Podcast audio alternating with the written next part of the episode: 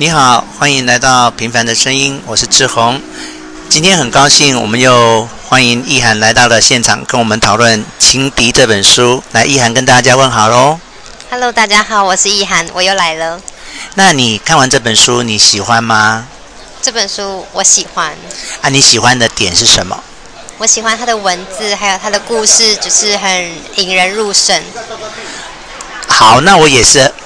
你讲到他的文字，我觉得很棒。那我有找了几个呃，我觉得不错的，你帮我翻一百三十四页好不好？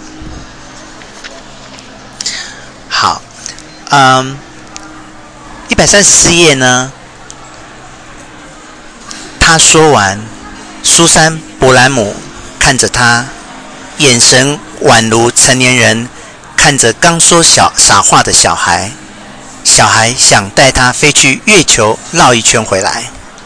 这句，嗯，这句话就是很像他，就是利用那个小孩的视角，带着我们去这个小孩看到的世界去绕了一圈。对，就是只有小孩才会说那种去月球飞了一圈又回来这种傻话，这样。然后两百八十九，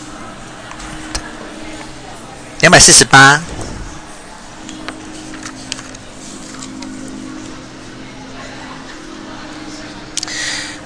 从路易斯坐的地方，他看得见将军背后窗外有一轮一满一轮满月，清晰到看得见月球的坑洞。也许上帝想流放他去月球，上级想流放他去月球。这句有感觉吗？很有画面，就是他可以把一个很平凡的事情，然后说的让人家就是可以知道他的想象是什么样。没错，我就是很喜欢他那个，呃，上级想流放他去月球这样子的一个很很有想象力的说法。然后三百一十六页，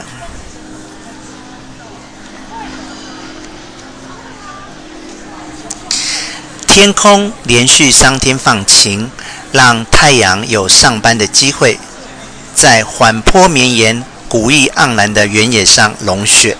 这句呢？他用一个很，就是用一个拟人化的方式，把就是我们生活周遭的东西变得像人一样，就像太阳，他是不会上班的嘛，他用他上班这件事情来形容他每天上班。而且他上班的内容是什么？上班的内容就是在那个呃缓坡绵延、古意盎然的原野上融雪。有没有很特别哈？很诗意。对呀、啊，很诗意，超诗意的。然后我们再来看三百。一十七页这边也有哦，哈。瑞秋受两宗破钟吸引，这两座教堂，这两座教堂中，从塔楼坠地，躺在南礼拜堂的地上，沿造地板碎裂凹陷，这一区禁止进入。钟被围成纪念碑，或许可说是英国在赔罪。坠地的那一瞬间，必定非常轰动。自由落体默默穿过三百英尺的空气，中冠、中头、中腰撞地时爆发轰然巨响。如今，两中双双平躺地面，挺过高空坠地的打击。如今依旧长相左右。这一段呢？这一段就是跟一般人完全不一样，就是我们看到他就是在那边已经掉在地上，但是他想象回他是怎么掉落，然后那个过程就描述的非常的详细。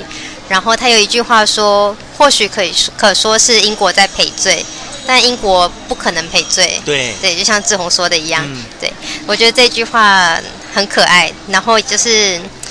也是德国人的立场吧？对对对对，他觉得英国在向他们赔罪。没错，我我也是我也是很喜欢那句话。然后我们再来看三百五十八页，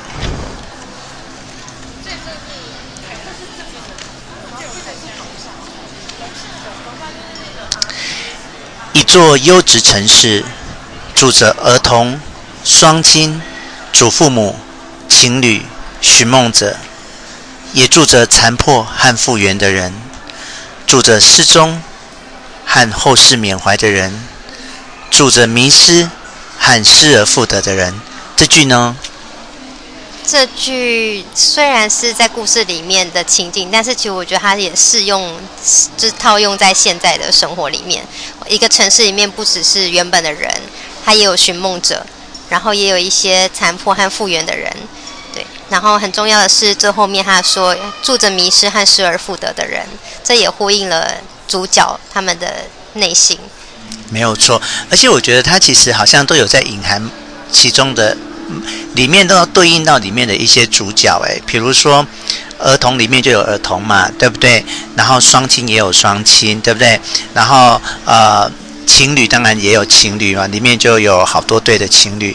然后寻梦者像那些小孩，他们虽然每天像乞丐一样到处去呃收集东西、去骗东西，可他们就是有一个梦想在驱驱驱使他们前进。然后也住着残破和复原的人，然后。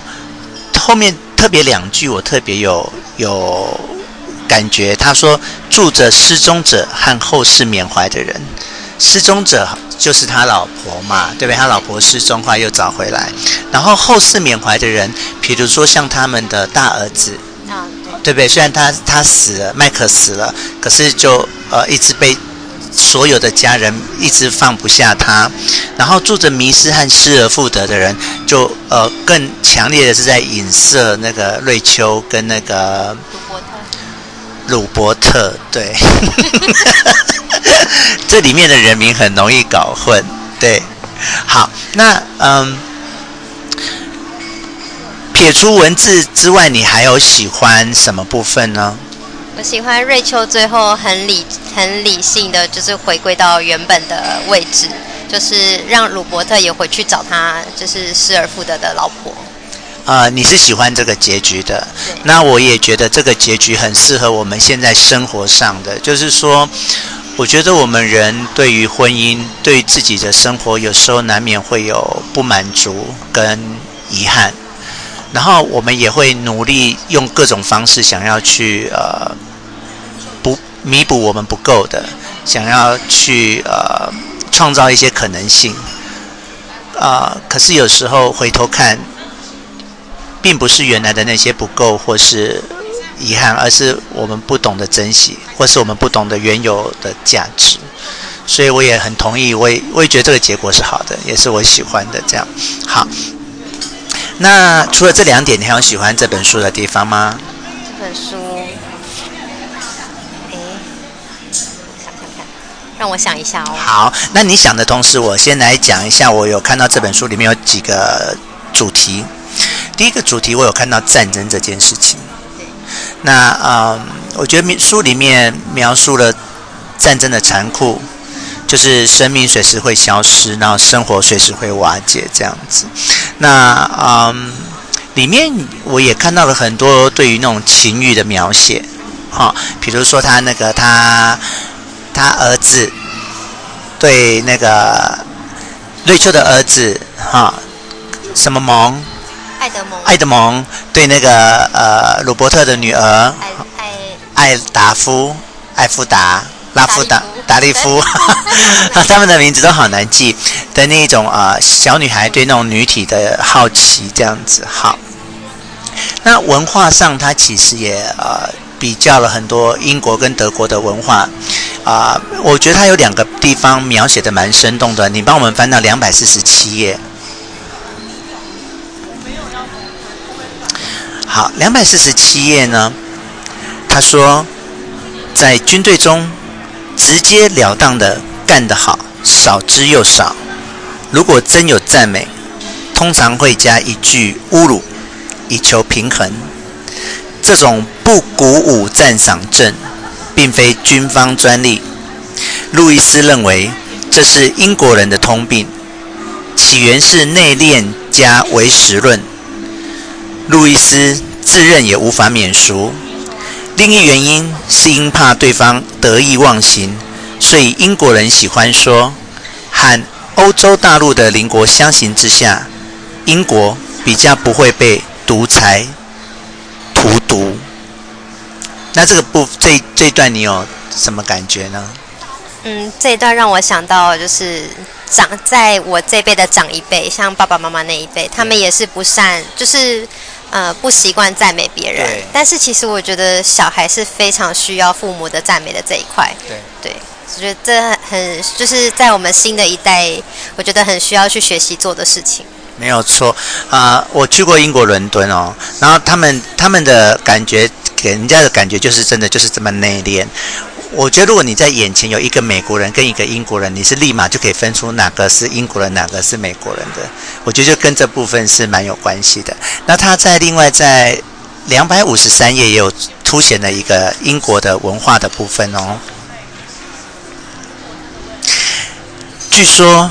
英国人患有情绪便秘症，鲁伯特或许应该行行好，以道歉为他清偿。这句是不是很有趣？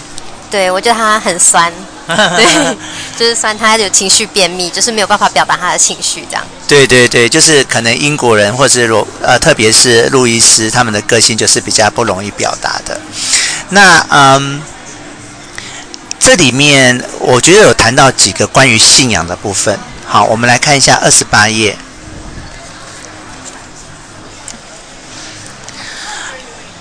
好，那二十八页就是女主角瑞秋她的儿子被德军轰炸炸死了。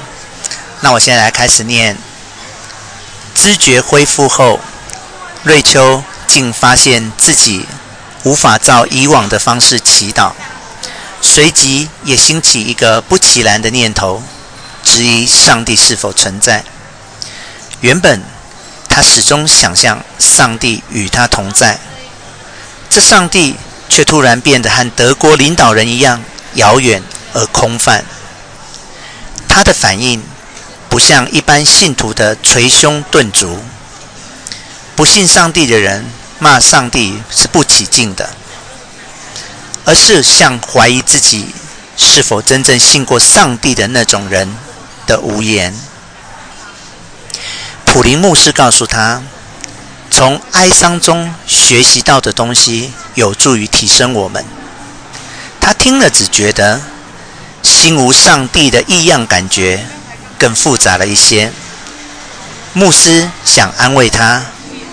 进入进一步说，上帝也曾痛失儿子。他以出奇尖锐的语气回嘴：“他的儿子是三天就复活了。”错愕的牧师让这句话飘荡一会儿，随即尽量以他最能安抚人心的音色劝他：“相信天子死而复生的世人，同有这一份希望。”瑞秋听了，摇摇头。他亲眼见过儿子残破的尸首，从青岛梁柱下面救出来的儿子，面容无罪无瑕，苍白的脸皮布满尘土和死气。麦克断无死无复死的一天。你听完这一段有什么感觉呢？我觉得我可以感受瑞秋的感受。就如果是我自己发生这件事情的话，我也会开始怀疑，到底相信上帝这件事情是不是真的有用的？没有错，而且他最精华的那一句是说：“这上帝却突然变得和德国领导人一样遥远而空泛。”就是炸死他儿子的，就是德国的领导人。然后这两这两个对他来说都像是凶手。不然他到底要把儿子的死怪罪给谁呢？然后他以前是相信上帝的，可是发生过这件事之后，他就对上帝开始产生了怀疑。然后还有另外一个部分也聊到这个部分，我们看一下六十二页。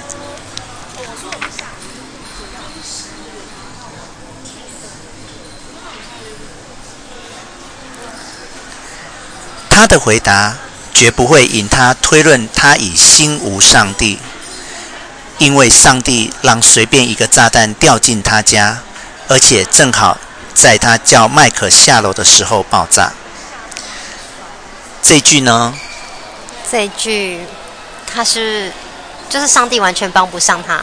对对，就是就是他就是把这件事的发生就是归咎于上帝这样。对，然后两百六十九页的部分。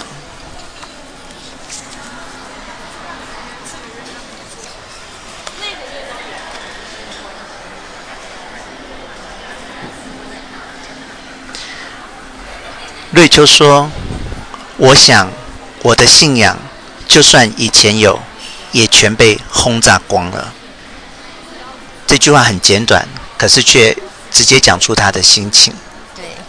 对，完全是。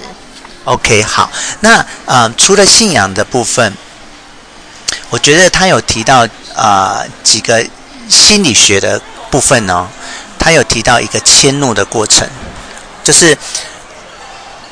他想怪上帝，可是上帝是那么的遥远。他想都怪德国领导人，德国人领导人也是那么遥远，所以他能怪的只有一个人。我们来看他怎么说的，第二十八页。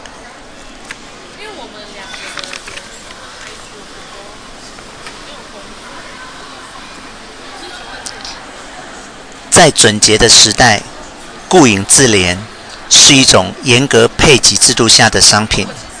当众享用者，人人喊打。尽管如此，瑞秋能自觉打了败仗，被得罪的成分多于得罪他人。缺乏上帝可怪罪的他，改回地表，寻觅迁怒的对象，结果找到一个。他没想到自己会责怪这人，起初极力压抑这想法，以为这想法更能证明自己。如梅菲尔德医生所言，心神脆弱。路易斯打了一场胜仗，是战场上的英雄。儿子遇害时，他远在威尔特郡训练新兵。从阿莫舍姆西迁求心安，虽然是路易斯出的主意，远超出纳粹空军的范围和兴趣，坚持。他带两个儿子走，虽然也是他的意思，他怎可能料到德军飞行员会为了早点回家而投弹了事？但悲痛在其他难言的憎恶情绪助长下，他释放出一群呱呱叫的想法，一旦脱笼而出，便难以追回。怒斥声最大时，易怒脑海的最大一张脸是路易斯。而缺席只加重他的罪行。他想怪罪谁的时候，他就怪罪他。嗯，他觉得是路易斯提出这个想法，就是要搬迁到那边，所以才害他的儿子被炸死。而且他当时搬迁那边，他是认为那边是比较安全的地方。但路易斯也很无辜，他也不知道会发生这些事情。对，就是其实德军是不该在那种小村落丢下炸弹的。那个德军他之所以在那边丢炸弹，只是他想赶快丢一丢，赶快回家。他其实应该把炸弹丢在比较重要的设施上面。对，所以瑞秋就把一切都怪罪在路易斯身上了。这样，那嗯，我们再来看一下，他心理学上还有一个合理化的部分，三百零八页。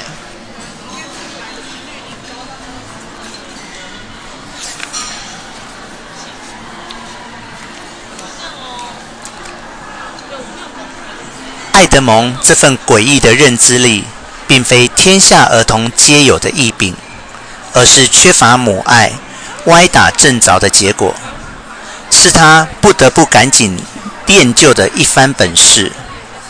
他不禁怀疑，疏于关爱儿子，该不会赋予儿子意外的收获吧？我觉得这有一部分是很幸运，爱德蒙是一个很乖巧的孩子。没错。对，因为少了母亲的关爱，其实小孩很容易走偏。对。对，但是爱德蒙没有。对，而且呢，他他当时已经开始偷人了，然后他就他为了要呃合理化自己的偷人的这个行为，所以他就说：“哦，爱德蒙今天之所以这么懂事、这么体贴，搞不好是他疏于关爱的结果。”这在心理学上就是一个合理化的过程，哦，我觉得很有趣。那另外他还有提到一个罪恶感的部分，我们来看一下三百一十页。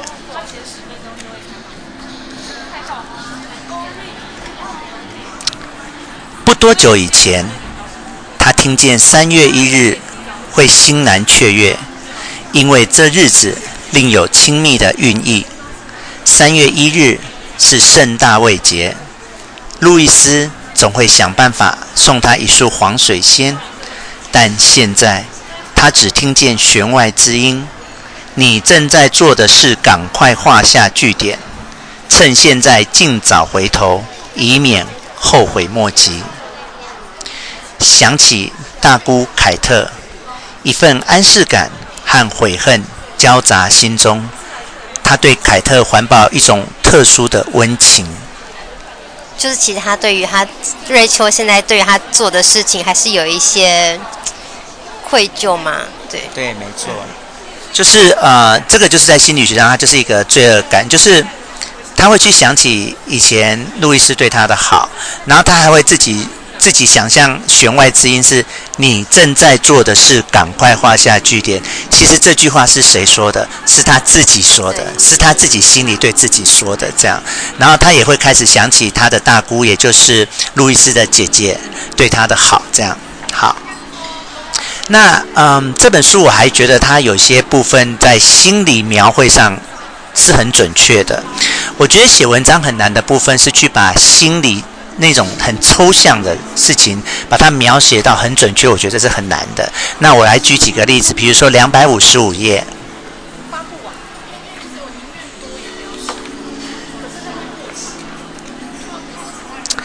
他放下书时，两个不恰当的念头在他脑海里较劲：一是我想知道凶手是谁；二是希望路易斯不是来通知我。史蒂芬和家教一样是黑分子。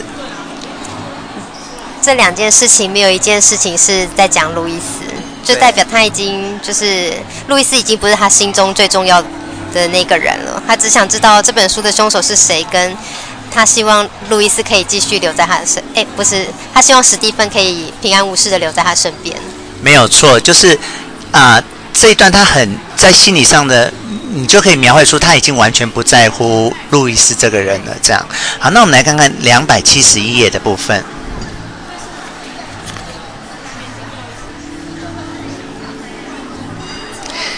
他等着听声音，理智、理性、良心的声音，希望他们出声制止他，但声音迟迟不来。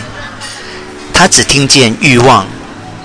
如绷紧的琴弦，这时候天大的事才有可能制止他。上上苍干预，地震，或者是一只大豹子走过草坪。我觉得他其实内心深处知道这是不应该的，但是他现在这个时刻就是有非常强烈的欲望想要做这件事情。没有错啊、呃，这他就是用。他他一直希望他心里有一个声音出现来制止他，但那声音一直没有出现，原因是因为他的欲望太强烈了。对，那你看，他就把他的描写的是这么的生动。好，那接下来我还注意到一个部分是这本书他在描写细节的时候是很成功的。那呃，细节这种东西就有点像你看电影的时候，那个镜头会从远的地方这样拉近，然后让你去看一些很细微的地方。我们来看三十四页。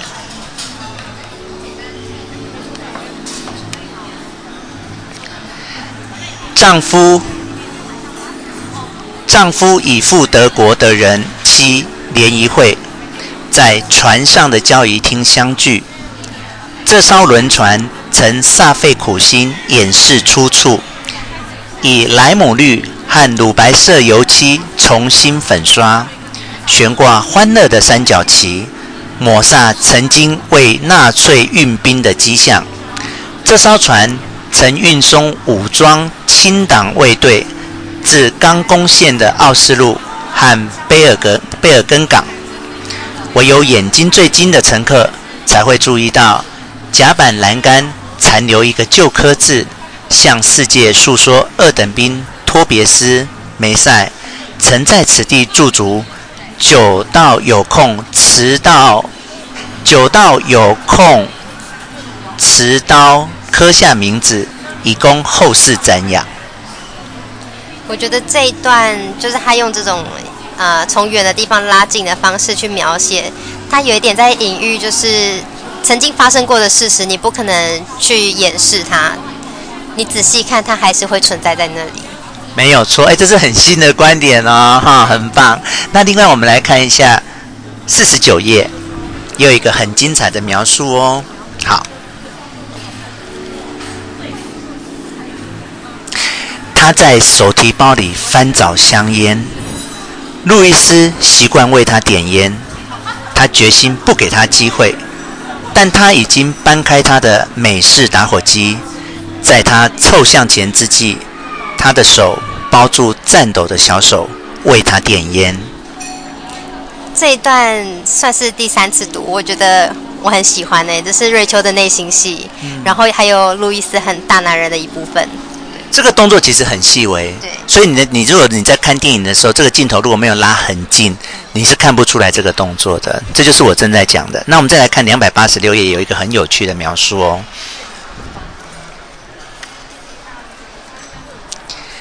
他吹一吹茶水，在杯面产生小小的涟漪。这一句我很喜欢，这个其实常常发生，就是你每天你在喝饮料，说我自己个人了。我会看到这个涟漪，但是我没有想到有人会这样子把它形容出来。没有错，虽然是短短的两句话，可是你你脑中就整个画面感完全有我共鸣，有画面这样。然后再来，我觉得这本书在刻画人物的时候是很生动的啊，我最喜欢他刻画其中那个伯莱姆夫人的部分。那你帮我翻一下三十五页，美艳的伯莱姆夫人充满自信。可以说是万事通，伶牙俐齿，言语粗俗，但他为这次聚会增添一份心照不宣的神秘意味，让大家觉得德国之行是一场华丽的冒险，是一个应该用双手把握的良机。嗯，伯南姆夫人她描述她的外表会让，就是她描述的很详细。就这一段来说，我觉得我个人是不喜欢伯南姆夫人这个。就就目前为止，对不对？就她的外形，她就是一个大辣辣的，然后很吵杂，然后过度自信的女人，对不对？可是你看她下一段就描写她的内心喽。我们来看一百三十页。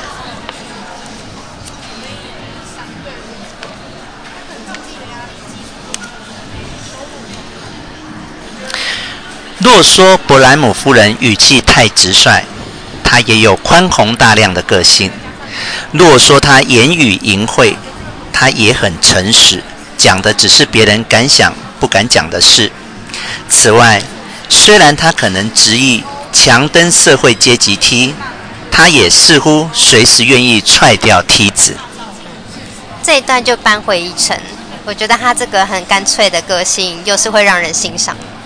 对，我们刚才念的那一段，他在形容他的外在给人家的观感，而这一段就很详细的在叙述他的个性。对吗？那我们再来看一下两百五十二页。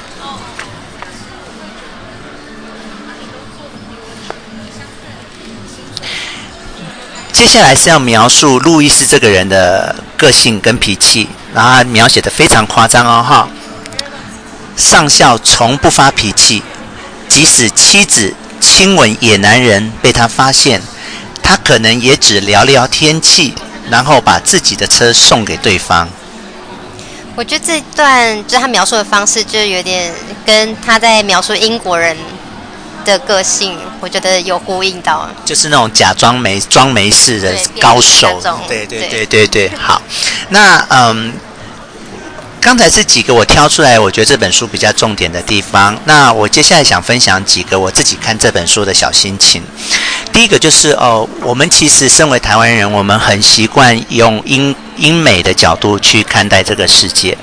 可是这本书，它提供了我们一个德国人的视野。我们其实比较少用德国人的视野去看这个世界。你可以讲讲这个部分吗？嗯，老实说，一开始我没有发现，但跟志宏聊过之后，真的哎，原来这本书是这个观点，跟我们之前读的其他的。读物不太一样，对，就是把美国跟英国包装的太好了，对，对，就会觉得他们是万能的。但其实德国人也就是也不是，就除了政治之外，其实大家都是一样的人。对，对，对，对。那你讲的就是引导，可以试着去把呃挑起战争的领导人跟政府，还有他的人民分开这样子。那我接下来还有一个。感觉是说，我觉得这本书翻译得非常的好啊、你有这个感觉吗？有，我一开始读了之后就没有多久，原本我以为它是一个历史的书，就也没有什么兴趣，但就读了一段之后，就开始觉得，哎，它的文字很美，就会让你想要一直看下去。没有错，就是以前我在看翻译小说的时候，你总多多少少会。啊、呃，感受到那个翻译的怪怪的，这样，可是看这本书完全不会，而且甚至你有时候会怀疑他翻的有没有可能比原著还要好，不然我们怎么可能？对，我觉得也有可能。你看我们读起来是这么的优美，搞不好原著并没有这么优美，是被他翻译之后，因为他很懂很懂的中文，他就把它翻译的如此的流畅，如此的优美。我觉得这也是不无可能的。好，那啊、呃，最后呢，我想跟各位。分享四段，我个人觉得书书中最精彩的四段。那我打算跟那个那个意涵，我们想用广播剧的方式来呈现。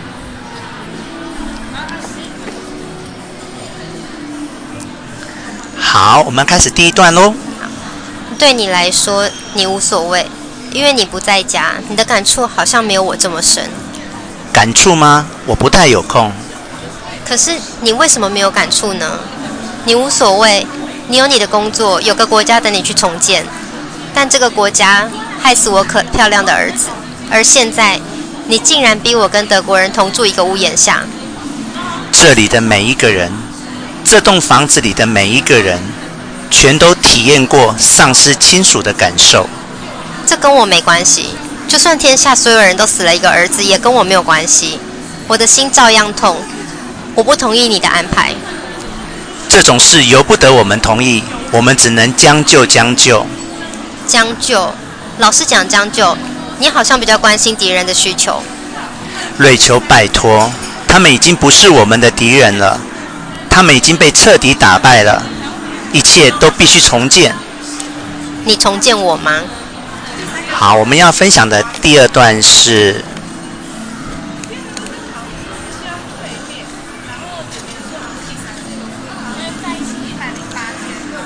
这一吻比先前好，我喜欢。这是不是你赶我出门的诡计？这是感谢你。谢什么？谢你唤醒我。第三段我们要分享哦。她好美艳，弗利达有她的特征，你为什么把它拿下来？我不想再被她盯着看了。瑞秋，回来吧。我指控你的时候，你为什么不告诉我呢？明白说是他不就好了？因为我一直努力想遗忘，也因为那天假如我对你明讲，我可能就不会吻你，然后你会为我难过，认为我还在爱我老婆。你还爱吗？求求你翻面吧。你还爱吗？我无法爱回忆，我要更多。好，我们要分享最后一段喽。史蒂芬，你读读看，他住在布克斯特胡德镇的方济各安养院，他才刚开始恢复语言能力，他的记忆丧失了，不过他正在持续改善中。史蒂芬，持续改善中。自述姓鲁伯特，你的姓史蒂芬，他记得复姓。商贩说他以前住在河边。是他没错，你的妻子，他还活着。可是，你我原本才刚开始。你唤醒了我，史蒂芬，你唤醒我，我才了解我遗忘了什么。不过，结合你我的是失落感。现在，你已经找回你失落的过去。我最喜欢的就是结合你我的是失落感这句话。我觉得这句话也为整本书啊。呃立下了一个完整的结局。那意涵还有什么是关于这本书想跟大家分享呢？哦，好，我刚刚那题我想到了，就是瑞秋的儿子跟鲁伯特的女儿这一段，就是我以为他们会就是可能发展出一些情愫，就像平常我们看戏或者看书，就认为哪些人会有情感的情节出现，但是完全不是。呃，鲁伯特的女儿跟另外一个德国年轻人发生的关系，还有瑞秋的儿子对鲁伯特女儿的幻想，这两点都出乎我的意料之外，我觉得有加分。OK，就是超出我们平常看小说的那个情节，这样好。那我们今天这本书就先讨论到这边，期待你下次再来，好吗？